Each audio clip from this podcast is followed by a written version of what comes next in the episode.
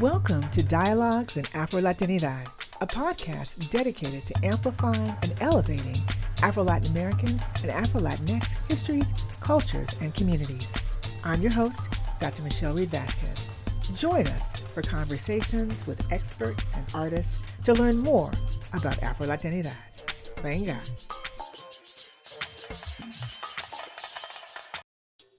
I am thrilled to welcome today's guest, Dr. Danielle Terrazas-Williams. Dr. Terrazas-Williams is lecturer of the Global South in the School of History at the University of Leeds in England.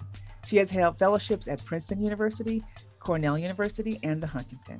Her award-winning research has appeared in The Americas, the Journal of Women's History, and History of Religions. Her forthcoming book, The Capital of Free Women, Race, Legitimacy, and Liberty in Colonial Mexico, will be published by Yale University Press in April 2022 and is available for pre-order. Her work challenges traditional narratives of racial hierarchies and gendered mobility in Mexico's understudied period of 1580 to 1730. Only one generation removed from slavery, free African descendant women own businesses and land, served as influential matriarchs, managed intergenerational wealth, and even owned slaves of African descent. The book posits that the same regional openness that fostered their ascent throughout the 17th century eventually led to their financial and therefore archival marginalization by the second half of the 18th century. Thank you so much for joining me today, Danielle. Thank you so much for having me. I really appreciate the invitation. My pleasure. So let's just jump right in. So you grew up in Richmond, California. How did your early life shape your professional interests in Afro-Latin American communities? I think growing up in the Bay Area, especially as someone of both African American and Mexican American descent, growing up in a African American and Mexican American neighborhood in Richmond, California, I really thought about these two communities for a very long time. But I didn't really see, for example, what I did in school as something that I tied to my own scholarly interests, right? So I felt like I was taking history classes, even in high school, and I was much better in math and science, and, I didn't feel that connection. But I started really thinking about, for example, what I was doing sort of outside of the classroom. My great-grandmother was a school teacher, and my grandmother had inherited many of her books. And so I was reading about Black history on my own, sort of in the privacy of my home. And I didn't see it as, oh, this is what historians do, because I felt like, well, in my high school classes, that's not what I saw happening as far as the stories that I wanted to read. So I would say, early on, I didn't really make that strong connection between, my own interest in the history of Black people and Mexicans and my reading in my house and then, sort of what I did for school. So it really didn't come until I was in college. I sometimes meet these people who said, I always knew I wanted to be a historian, and that just wasn't my case at all. In fact, I thought I would become a lawyer. But what I realized about what I thought I really enjoyed about law was piecing together disparate pieces of information to make the most credible narrative. And then I said, oh, I could actually do this as a professional historian. So that sort of changed my trajectory. But it wasn't until maybe sort of junior year in college where I started thinking about, pursuing a PhD and what it would mean to have, the opportunity to pursue histories of Black people. Great. I wanted to ask you, I want to go back a minute. You talked about your upbringing in the Bay Area, mm-hmm. in an African-American and Mexican-American community. I just wanted to know if you could say a little bit more about that experience.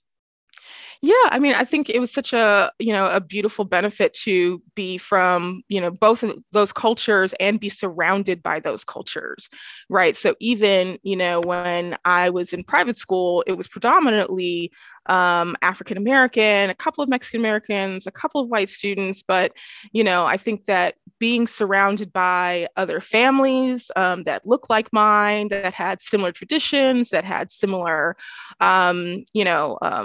cultural references, that it was just a wonderful a wonderful opportunity to think through both Mexican Americanness and African Americanness, which was quite different when I sort of went to college. And then, you know, I wasn't raised around people who were, you know, Afro Latinos, right? And so, you know, other communities were, for example, if you go down to San Jose, there are more communities, for example, of Puerto Ricans and specifically Afro Puerto Ricans, but that really wasn't my reality growing up.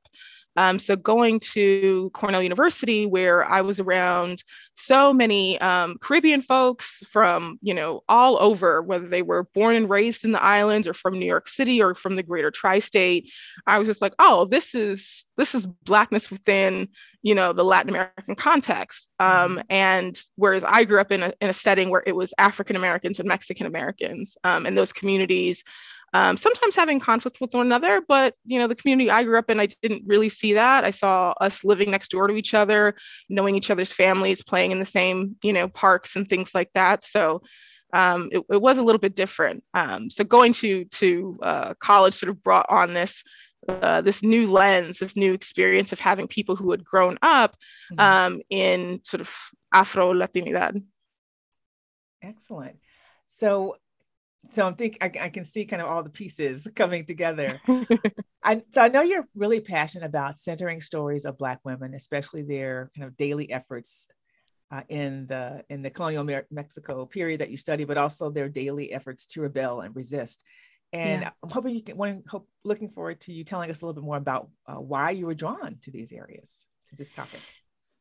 Yeah, I think it really, I think about my great grandmother, Annie Ruth Johnson, who's from Greenville, Mississippi, who owned a funeral parlor, who was a school teacher in the segregated South. And knowing her as a child and thinking like, wow, she's just such a dynamic woman. At that time, in the final years of her life, she was also blind. So she was also a disabled Black woman who had, you know, lived this such dynamic life. And I wanted to know more about Black women's history, and had spent much of that time sort of early on in my early years thinking about other African-American women, and then sort of transitioning to think more diasporically and wanting to see, you know, what the history was like for Black women in Mexico. And it really came about because I wanted to do a project on the history of Black people, and a mentor of mine at Cornell said, well, why don't you focus on Mexico? You know, the language, you know, the culture, it's, you know, it sounds like a good opportunity. And so here I was saying, okay, you know, let's see what they have in the archive. And I started with the Nontorial Archive, and I was finding all of these rich stories and also just, you know, sometimes just sparse references to Black women's lives. And it just drew me in. And I knew that that's what I wanted to do, is to write the history of Black women. And so The Capital of Free Women, Race, Legitimacy, and Liberty in Colonial Mexico focuses on a constellation of these really daring women. Some narratives are from as early as the 1580s, and, you know, sort of end in the 1730s. But I think one of the things that really struck me was their resiliency across the board. You know, what did it mean to fight for your rights in front of colonial authorities who owned women and people who looked like you and your family members, right? What does it mean to sort of show up in those spaces and feel like you had a right to be there?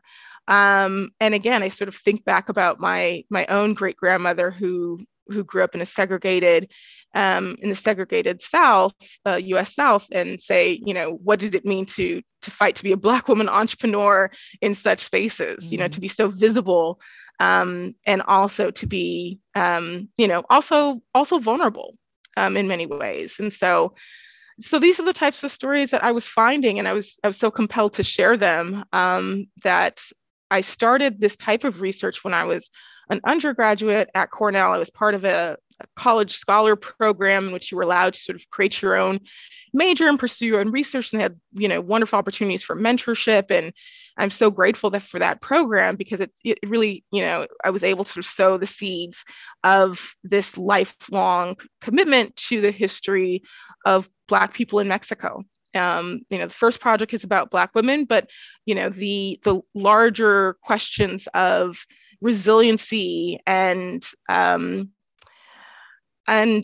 you know, the everyday acts of resistance that we get to see through, you know, something as sometimes can be mundane as the Notarial Archive was really compelling. And I'm, again, so grateful that I'm able to share these stories.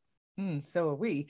I'm wondering too, because you mentioned your great grandmother, I'm wondering too, if there's a particular woman in the archival records that you were looking at that remains with you, that her story really speaks to you. Yeah, I think it really comes down to a woman that I encountered when I was, I think, you know, 19 or 20 years old when I first found one reference to her. And actually it was her story initially disoriented me, because I found her while I was looking through manumission records, and I was the project at that time for this BA program was just tracking manumission trends. I was really curious to see, you know, who was manumitting whom and when and how often, if whether there were any cycles and trends that I could follow throughout 17th century Mexico. And I found this case of this woman, and she's noted as a mulata libre. And I was like, is she, is that true? You know, is she a Black woman who's freeing someone here? And I sort of stopped, because I had only been encountering Spanish slave owners at that point.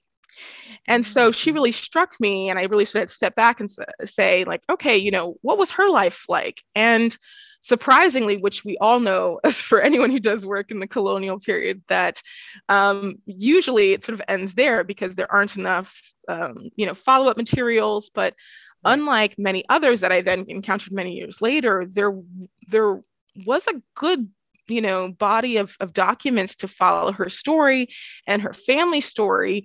And this is a woman named Polonia de Rivas, and she was a mulata libre, a free mulata, and she owned her two siblings, her two what we may call half siblings. She refers to them as the hijos de mi madre, which is a very specific designation, instead of just saying hermanos.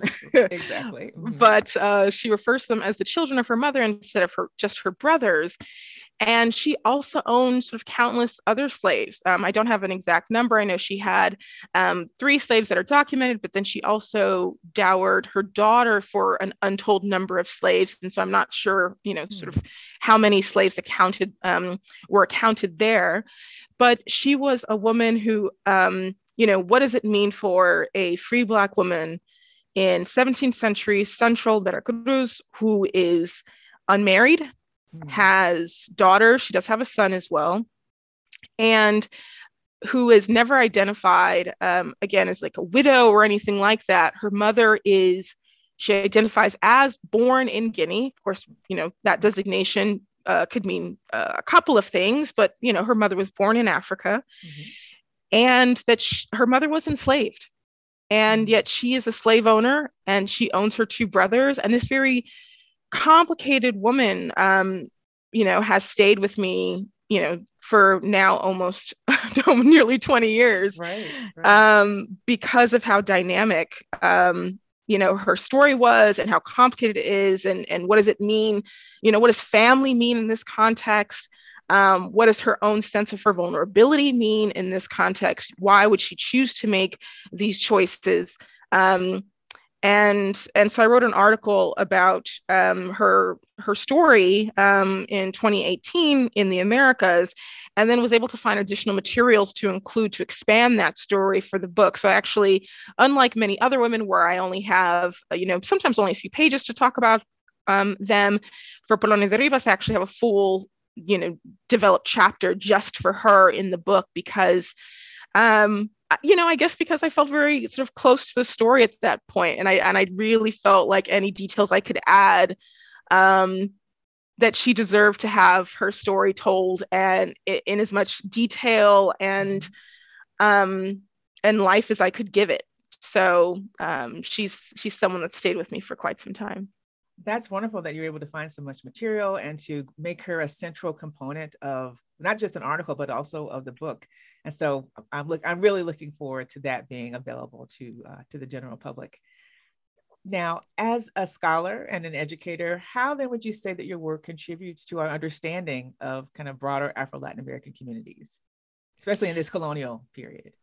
Yeah, I mean, I think that there's been so much great work. I mean, not just for Mexico, but so many other places as well. Of course, for Cartagena de Indias or Lima or Peru more broadly by people like our colleagues Michelle McKinley or Nicole von Germeten, Maria Elena Martinez for Mexico, Tamara Walker. I just think of so many wonderful scholars, Marlene Kars, you know, for Dutch territories, that what I wanted to add to the legacies of the history of Afro-Latin American history was an earlier period that focused on women who we might consider of sort of a middling economic range. Oftentimes, I refer to them mostly as women of means. Some are indisputably wealthy. They're multi-generational landowners. They have, they own slaves, they own businesses, they own very large homes, and some, you know, are, you know, very new to life as free women. But one of the things that I think is important about the work that I do is to offer sort of the dynamism of this moment, of this changing landscape of, and specifically of this site that they're in, Central Veracruz, which at the time is a place in which, you know, sort of all of coloniality is arriving to, forced to, and encountering one another. Mm-hmm. And specifically for these free Black women, which I wanted to focus on for this particular book project, is to think about what would it have meant for them in, you know, the early 1600s to survey a landscape where, you know, slavery was not on its way out. Mm-hmm. You know, there wasn't a horizon that they could imagine. And I talk about this in the book that, you know, their choices are, you know, their choices in life chances are dictated by the fact that they're experiencing where, you know, you don't have this long legacy, for example, of freedom movements that are emerging, for example, throughout the Caribbean. You know, there's no Haitian revolution to say, you know, there's something that we could look beyond. But there's a great legacy of marronage in Central Veracruz. It was always an active site. And so they're also negotiating that space. Is what does it mean to be a free Black woman, knowing that you're in sort of an area that has high maroon activity, mm-hmm. and having to negotiate a Spanish context, Spanish authorities, as they likely look at you with suspicion, mm-hmm. right? And I think that dictates a lot of the choices. So again, I think that one of the things that I wanted to add was an earlier period to focus on free women and free women of means, which I, you know, was much more familiar with the historiography for a later period, the late 18th and then, of course, the 19th century in places like the Caribbean, the Gulf Coast, you know, also in places in what became the U.S. South.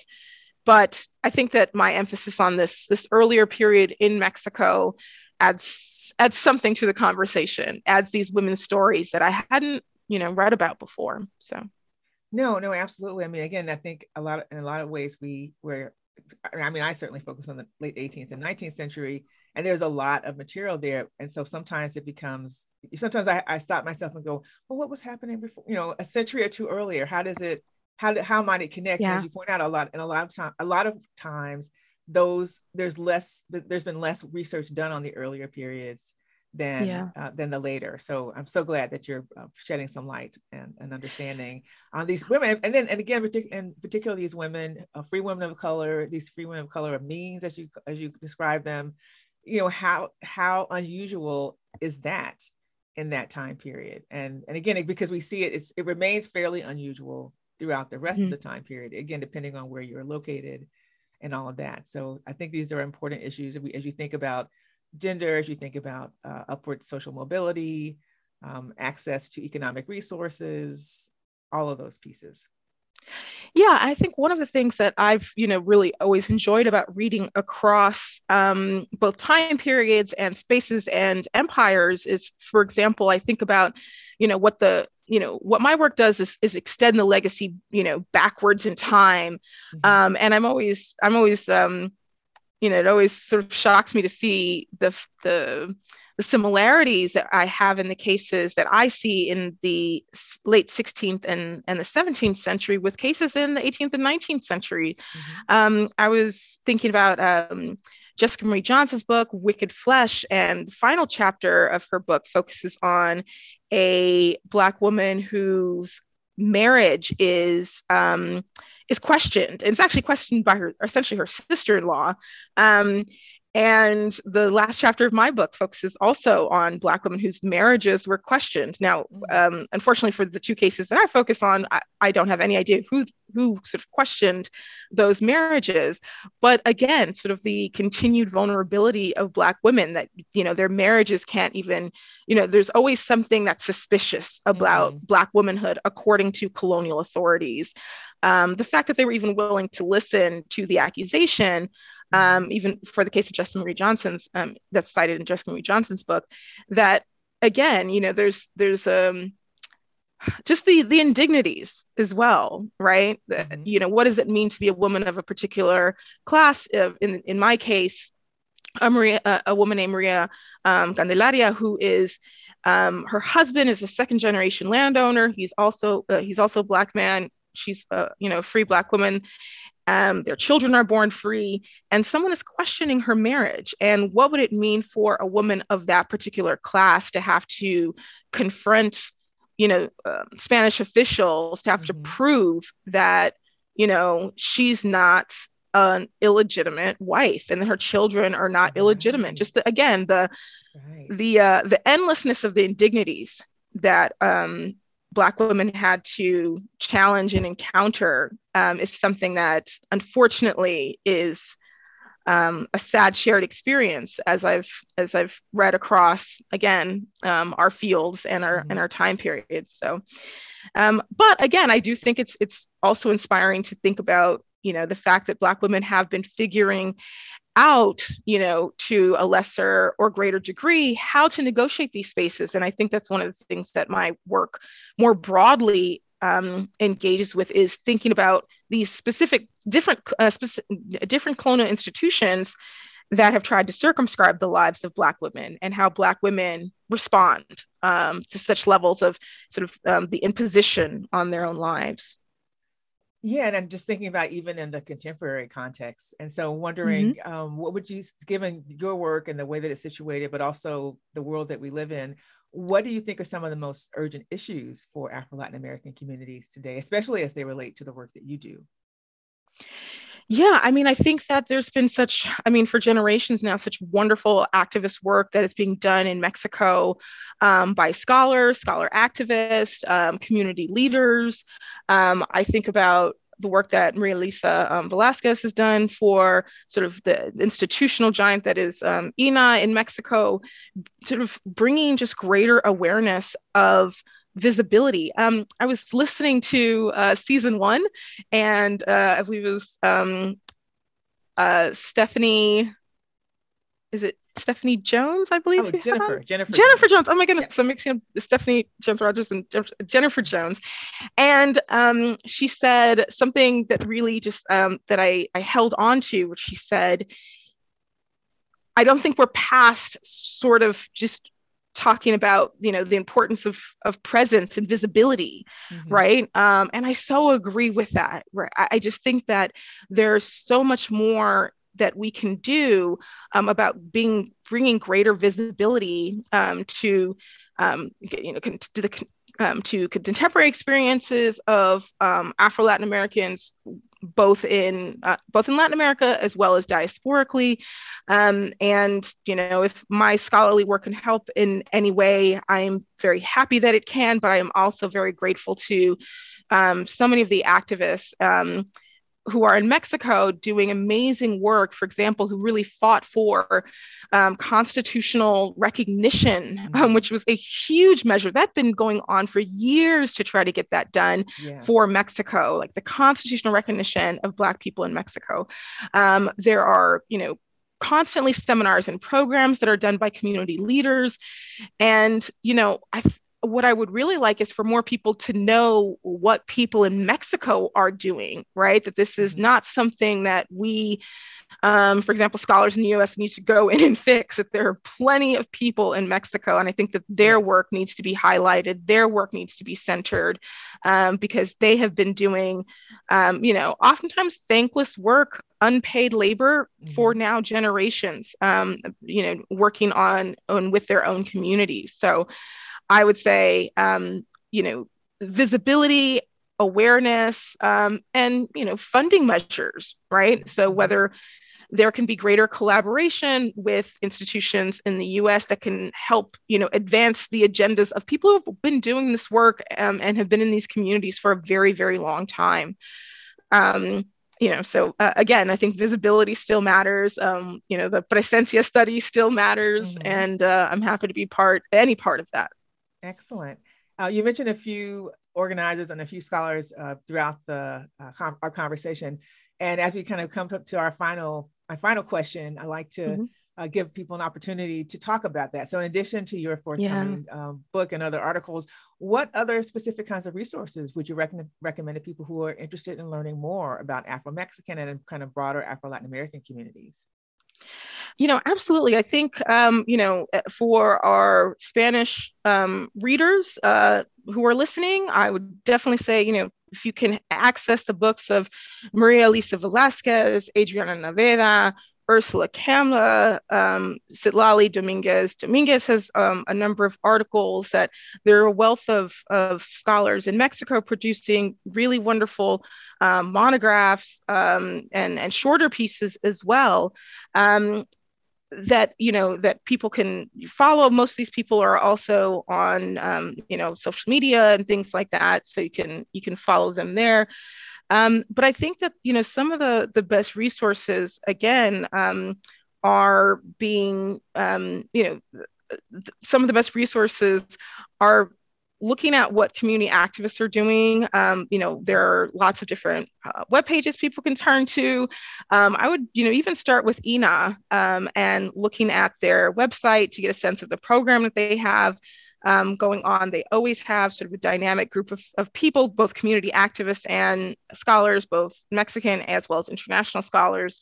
So again, supporting the institutions that are already been doing this work is really critical, as well as Mexican scholars who have been part of this fight for a lot longer.